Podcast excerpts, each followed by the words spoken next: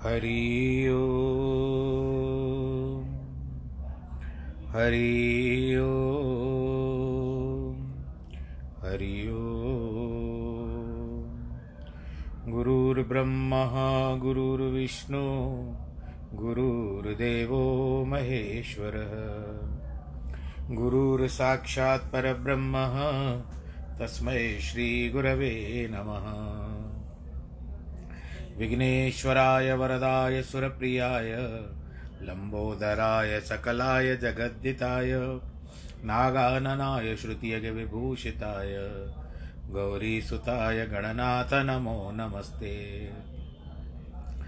जिस घर में हो आरती, चरण कमल चितलाय, तहाँ हरि वासा करे ज्योत अनंत जगाए जहाँ भक्त कीर्तन करे, बहे प्रेम दरिया तहाँ हरि श्रवण करे, सत्यलोक से आए। सब कुछ दीना आपने, भेंट करूँ क्या नाथ? नमस्कार की भेंट लो, जोड़ू मैं दोनों हाथ। जोड़ू मैं दोनों हाथ।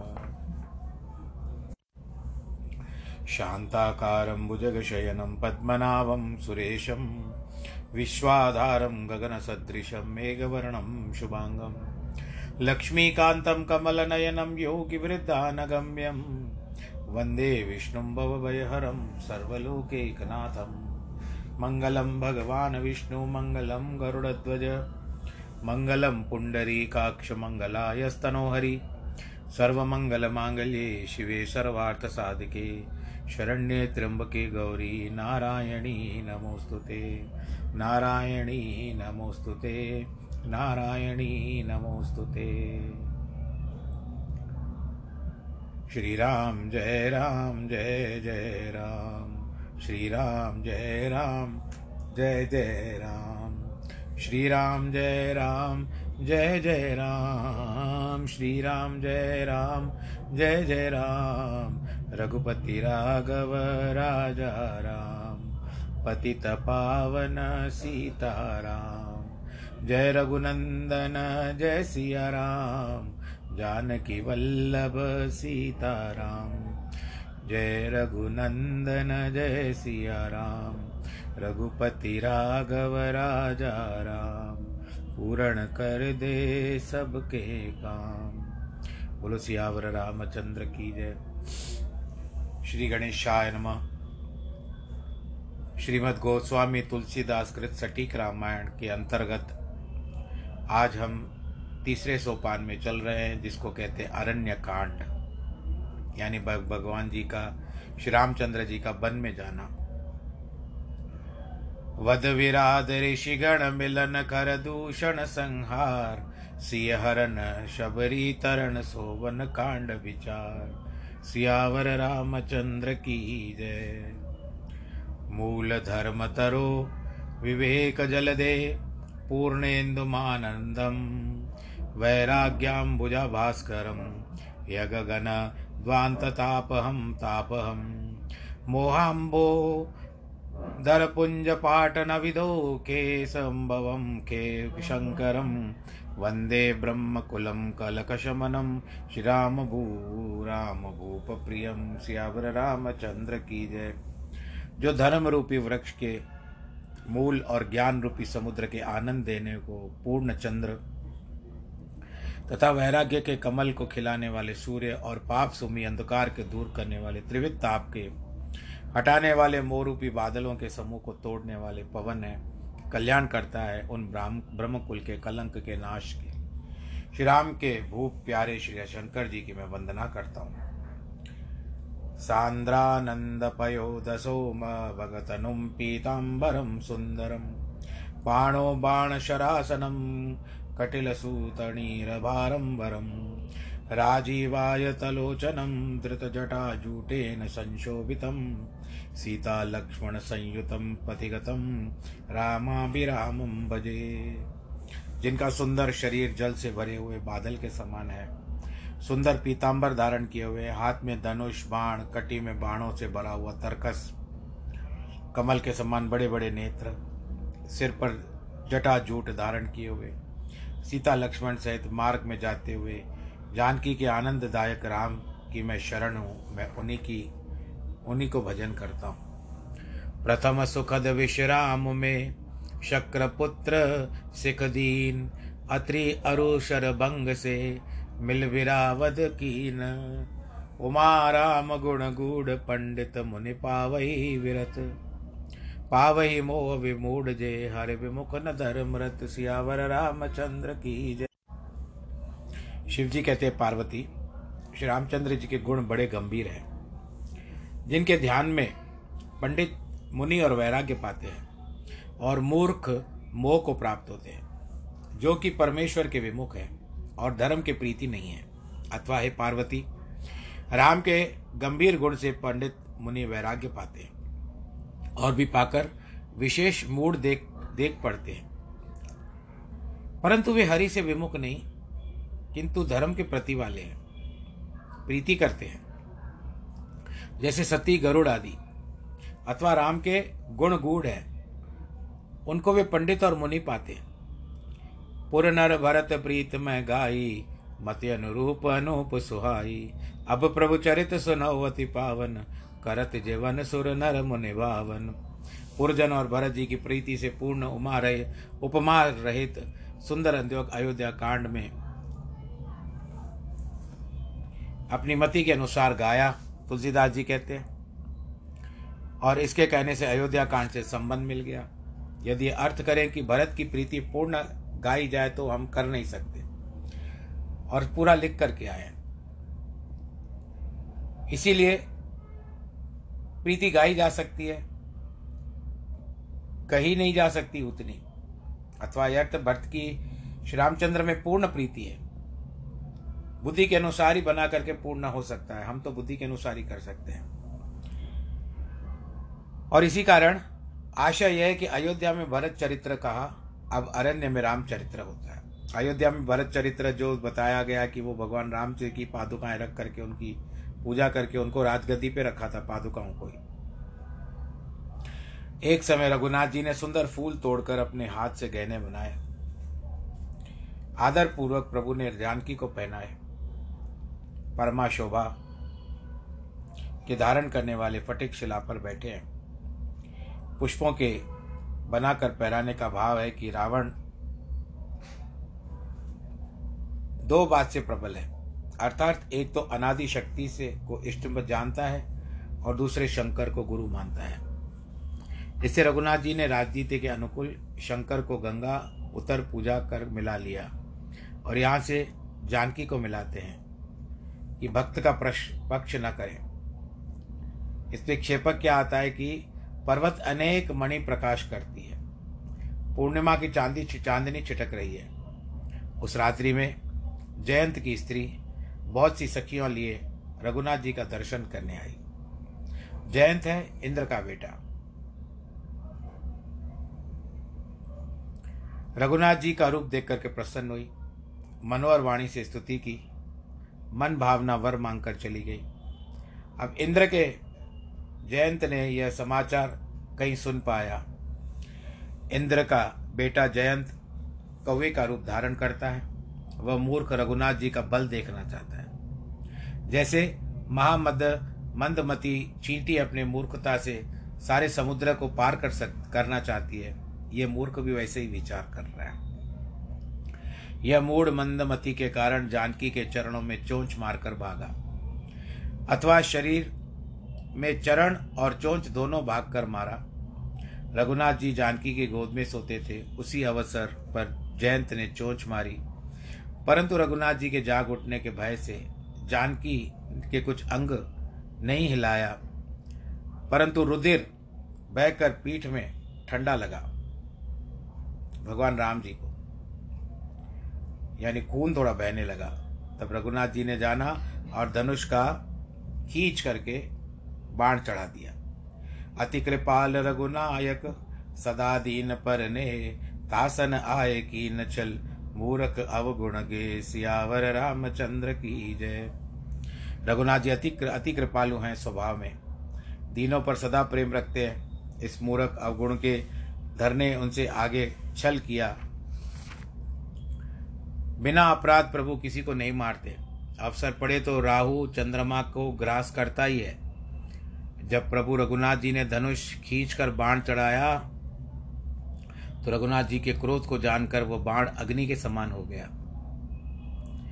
ब्रह्मास्त्र से अभिमंत्रित होकर के बाण चला दिया तो कैया कौआ काग भय पाकर के भागने लगा। अपना रूप धर कर पिता के पास गया। उसने राम के विमुख होने का कारण नहीं रखा। जब पिता ने नहीं रखा तो वह निराश हो गया। पिता कहता, मैं क्या करूँ? बताओ। मन में डर गया और उस चक्र से भय से दुर्वासा ऋषि भागते थे अम्बरीश के कारण। उसी तरह से ब्रह्मधाम शिवलोक, सभी लोगों में व्याकुल होकर भागता फिरा, लेकिन उसको दुख के सिवा कुछ नहीं मिला। किसी ने उसे बैठने को भी नहीं कहा। रघुनाथ जी के द्रोही को कौन रख सकता है? गरुड़ की सुनो। गरुड़ सुनो, उसके माता पिता, माता मृत्यु पिता यम और अमृत विष के समान हो जाते हैं। ये काकभूषणी कह रहे हैं गरुड़ को, और मित्र शत्रु की करनी करने लगते हैं। देव नदी, गंगा, वैतरणी समान हो जाती है। यागवल्क कहते हैं, हे भरद्वाज, उसने, उसको सब जगत से अग्नि भी अधिक गर्म लगती है, जो रघुनाथ जी के विमुख होता है। और ये सब बातें जयंत ने एक अभिमान में आकर के की थी। जिम जिम भाजत शक्र सुत व्याकुल अति दुख दीन तिम तिम धावत राम शर, पीछे परम प्रवीण सियावर रामचंद्र की जय। जैसे जैसे इंद्र का पुत्र, जिसका नाम जयंत था, जयंत का अर्थ होता है कि अंत में जिसकी जीत हो। व्याकुल हो गया था। अब यहाँ पर वो प्रश्न नहीं आता है, केवल नाम के हिसाब से कह रहे हैं। दुख से अत्यंत दीन होकर के भागता है। वैसे परम चतुर रघुनाथ जी का अस्त्र भी उसके पीछे पीछे चलता है। चाहे सर्प गरुड़ के पकड़ से छूट जाए, परंतु रघुनाथ जी के बाण के छूटने के उपरांत बचना बहुत कठिन है। नारद जी ने देखा, जयंत व्याकुल है, तब बड़ी दया आई, और नारद जी का तो मन भी थोड़ा कोमल है और संत स्वभाव के है। दूसरे ही, दूर से प्रभु की प्रभुताई भागते हुए जयंत को देख करके नारद जी ने उसको बली बांधती बात समझाई और उसको रघुनाथ जी के पास भेजा और कहा कि पुकार करके कहना कि हे दीनों के हितकारक, मेरी रक्षा कीजिए। तब जयंत ने भय सहित आतुरता से जाकर चरण पकड़ ली और कहा, हे दयालु रघुनाथ, रक्षा करो रक्षा करो। आपका अतुलित बल है और प्रभुता है। मैं तो मतिमंद हूँ। आपकी शक्ति को जान नहीं पाया। मैं अपने कर्म, किए कर्म का फल पा चुका हूँ। अब हे प्रभु, मेरी रक्षा करो। मैं शरण तक कर आपकी शरण में आया हूँ। हे पार्वती, यह अत्यंत दुख की बड़ी वाणी सुन करके कृपा के सागर भगवान रघुनाथ जी ने उसके एक नेत्र करके छोड़ दिया एक आँख निकाल दी। कीन मोह वशद्रोह यद्यपि ते कर वद उचित, प्रभु छाड़े कर छो हसो कृपाल रघुबर समसी के आवर रामचंद्र की जय। मोह के वशीभूत होकर के यद्यपि उसने द्रोह किया, उसको मार डालना ही उचित था, किंतु प्रभु ने उसको छोड़ दिया। और भगवान रामचंद्र जी जैसा दयालु कौन है? अब आप उसके बाद ऐसे ही पता चलता है कि कौवे को एक आँख होती है। रघुनाथ जी चित्रकूट में बहुत समय तक रहे, कानों को अमृत के समान सुखदायक चरित्र करते रहे। फिर रघुनाथ जी ने मन में विचारा कि भीड़ यहाँ पर बहुत बढ़ती जा रही है, मुझसे मिलने के लिए आ रहे हैं। अयोध्या से भी कई लोग आते थे मिलने के लिए भगवान जी से। सबने मेरा प्रभाव भी जान लिया है। तब सब मुनियों से विदा कराकर सीता सहित दोनों भाई चले। रघुनाथ जी अत्रि आश्रम में आए। जब गए तो महामुनि उनका आना सुनकर के बड़े प्रसन्न हुए। पुलकित शरीर होकर अत्रि ऋषि उठ जाए, उठ गए और रघुनाथ जी को देख करके शीघ्रता से आए। दंडवत करते हुए मुनि ने हृदय से लगाया और प्रेम के जल से दोनों के जनों को स्नान कराया। यानी इस तरह से आँखों से पानी बह रहा था। अत्रि मुनि। अत्रि मुनि वही है जिनकी पत्नी का नाम अनुसुईया है और इनके पास भगवान जी के तीनों अवतार ब्रह्मा, विष्णु, महेश, जगदीश के रूप में जब प्रार्थना की थी तो आए थे। उनमें से ब्रह्मा जी के जो मानस पुत्र हैं, संतान के रूप में आए थे। ब्रह्मा के जो पुत्र के अंश के रूप में आए थे, ब्रह्मा जी के अंश में, वो है चंद्रमा। विष्णु के अंश में से जो आए वो दत्तात्रेय मुनि और शिव जी के इसमें से आए दुर्वासा। रघुनाथ जी की छवि देख करके नेत्र ठंडे हो गए और तब आदर पूर्वक अपने आश्रम में आए। रघुनाथ जी की पूजा कर मुनि ने सुंदर सुहाने वचन कहकर मन भाव थे प्रभु को मूल फल दिए। प्रभु आसन पर बैठे हैं। उनकी ने, उनकी नेत्र भरकर शोभा देकर परम चतुर ऋषि हाथ जोड़ करके स्तुति करते हैं। नमामि भक्तवत्सलं कृपालुशीलकोमलं भजामि ते पदाम्बुजम् अकामिनां स्वदाम्भवं निकामश्यामसुन्दरं भवाम्बुनाथमन्दरं प्रफुल्लकञ्जलोचनं मदादिरोषमोचनम्। प्रलम्बा बाहुविक्रमं प्रभो प्रमेव वैभवं निषङ्गचापसायकं दरं निलोकनायकम् दिनेशवंशमण्डपं, महेशचापखण्डनं, मुनीन्द्रसन्तरञ्जनं सुरारिवन्दभञ्जनम् मनोजवैरिवन्दितम् अजादिदेवसेवितं, विशुद्धबोधविग्रहं समस्तदूषणापहम् नमामि इन्द्रापतिं, सुखाकरं, सतां गतिं, भजे सशक्तिसानुजं शचीपतिप्रियानुजम् त्वदङ्घ्रिमूलये नरा भजन्ति हीनमत्सरा, पतन्ति नोम्बर्वाणवे वितर्कवीचिसङ्कुले विविक्तवासिनः सदा भजन्ति मुक्तये, मुदा निरस्य इन्द्रियादिकं प्रयान्ति ते दिगस्तवाकम् त्वमेकमद्भुतं प्रभुं निरीहमीश्वरं विभुं। जगद्गुरुञ्च शाश्वतं तुरीयमेव केवलं।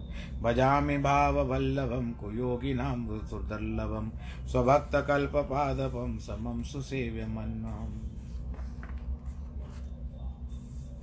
अनूपरूपभृभृति नतोऽहमो वृजापतिं प्रसीद मे नमामि ते सदा पदाब्जभक्ति देहि मे।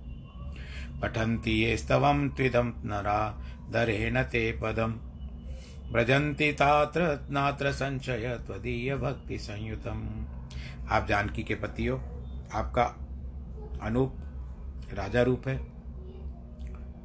प्रसन्न हो जाइए, आपको नमस्कार करता हूँ, इस तरह से स्तुति करते हैं। और जो कोई स्त्री इस स्तोत्र को आदर से पढ़ता है, भगवान के प्रति उसकी भक्ति हो जाती है।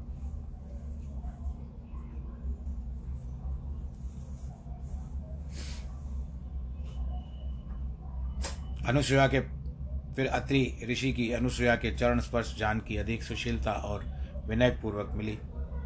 जो सीता सब लोगों की सुखदात्री, संपूर्ण लोक और ब्रह्मांड की माता है। उन जानकी को श्रेष्ठ मुनि पत्नी पाकर ऐसे प्रसन्न हुई जैसे रात्रि में चंद्रमा को देखकर कुमुदनी खिलती है। ऋषि पत्नी के मन में बहुत दुख, सुख हुआ और आशीष देख करके जानकी को निकट बैठाया। दिव्य अर्थात जो कमी मैले न हो सदा प्रकाशित रहे, ऐसे वस्त्र और गहने पहरा दिए कि माता सीता के जो यहाँ से जो वस्त्र आरंभ हो रहे हैं, वो कभी मैले होने वाले नहीं है, वो वस्त्र पहना है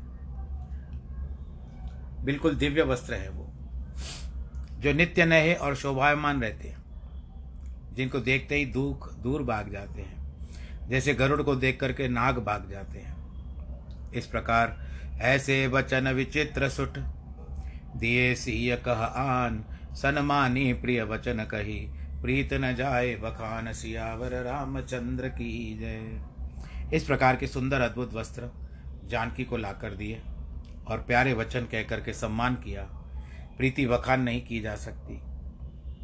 तब ऋषि पत्नी सीधी कोमल वाणी के मिस कुछ नारी धर्म वर्णन करने लगी। हे राजकुमारी, सुनिए। माता, पिता, भाई, बंधु और भलाई करने वाले। ये सब मित्र सुखप्रद अर्थात एक सीमा की हद तक ही सुख देने वाले होते हैं। परंतु जान की स्वामी असीम अनंत सुखदाता है। वह स्त्री नीच है, वह अपने स्वामी की सेवा नहीं करती। धीरज, धर्म, मित्र, अर नारी। स्त्री इन चारों को आपातकाल में परखना चाहिए कि धीरज, धर्म, मित्र, अरु नारी। अमित दान बरता वे देही, अदम सो नार जो सेवनते ही धीरज धर्म मित्र अरुनारी आपत काल परखिए चार। इन चारों को आपदा काल में परखा जाता है। धीरज धर्म मित्र और नारी। बूढ़ा रोगी, दरिद्र, अंधा, बहरा, क्रोधी, अत्यंत दुखी, ऐसे पति का भी अपमान करने से नारी यमलोक में अनेक दुखों को पाती है। स्त्रियों का एक ही धर्म है, एक ही व्रत डेम है कि काया, वचन तथा मन से पति के चरणों में प्रेम करना चाहिए। जगत में पतिव्रता चार प्रकार की होती है। ऐसे वेद पुराणों में बताया गया है, उत्तम, मध्यम, नीच, लघु। सकल कहो समझाए, आगे सुनई ते भवत रही सुनो सिंह सचित लाए सियावर रामचंद्र की एक उत्तम, दूसरी मध्यम, तीसरी नीच और चौथी लघु। यह समझकर कहती है कि जो आगे इसे सुनेगी, वे संसार सागर से पार हो जाएगी। जानकी जी आप भी मन लगा करके सुनिए। उत्तम पतिव्रता स्त्री मन में यह बात बसी रहती है कि मैं, मुझे पति पर ध्यान देना है। मध्यमा स्त्री दूसरे विचार रखती है। जो धर्म विचार और अपना कुल समझ कर रहती है, स्त्री निकृष्ट, ऐसा वेद कहता है। जो अपने पति को ठग कर और कार्य करती है, उनके समान कौन खोटी है? बिना परिश्रम स्त्री परम गति को प्राप्त हो जाती है। जो छल छोड़कर पतिव्रत धर्म पालन करे। स्वभाव के अपवित्र नारी पति की सेवा करने से शुभ गति को प्राप्त होती है। यह बात चारों वेद कहते हैं। तुलसी अभी तक हरि को प्यारी है। यह वृंदावन के, वृंदा के पतिव्रता की प्रभाव है। जो पति की भक्ति पर तुलसी हो गई, वृंदा के पति के मरने और पतिव्रता के नष्ट होने पर विष्णु भगवान को श्राप दिया। कि आप शिला हो जाओ। विष्णु जी बोले तो तुलसी होगी तो मैं ये धारण करूँगा। सुन सीता तव नाम सुमर नार पतिव्रत करही तो ही प्राण प्रिय राम कहो कथा संसार हित।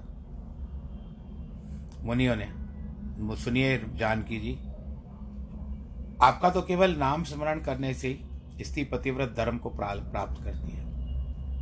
आपको रघुनाथ जी प्राणों के समान प्यारे हैं। ये कथा तो मैंने संसार के निमित्त में कही है। सुनकर जानकी जी ने बहुत सुख पाया और आदर से अनुसुईया के चरणों में सिर निभा लिया। सब सुनिए कृपा सागर ने कहा, जो आज्ञा हो, अब मैं दूसरे वन में जाऊँ। सदा मुझ पर कृपा करते रहना, आपका सेवक जानकर प्रीति न छोड़ना। धर्म दुरंधर प्रभु की वाणी सुनकर ज्ञानी मुनि प्रीति पूर्वक बोले, जिसकी कृपा से शिव, ब्रह्मा, सनकादि और सब परमार्थवादी चाहते हैं।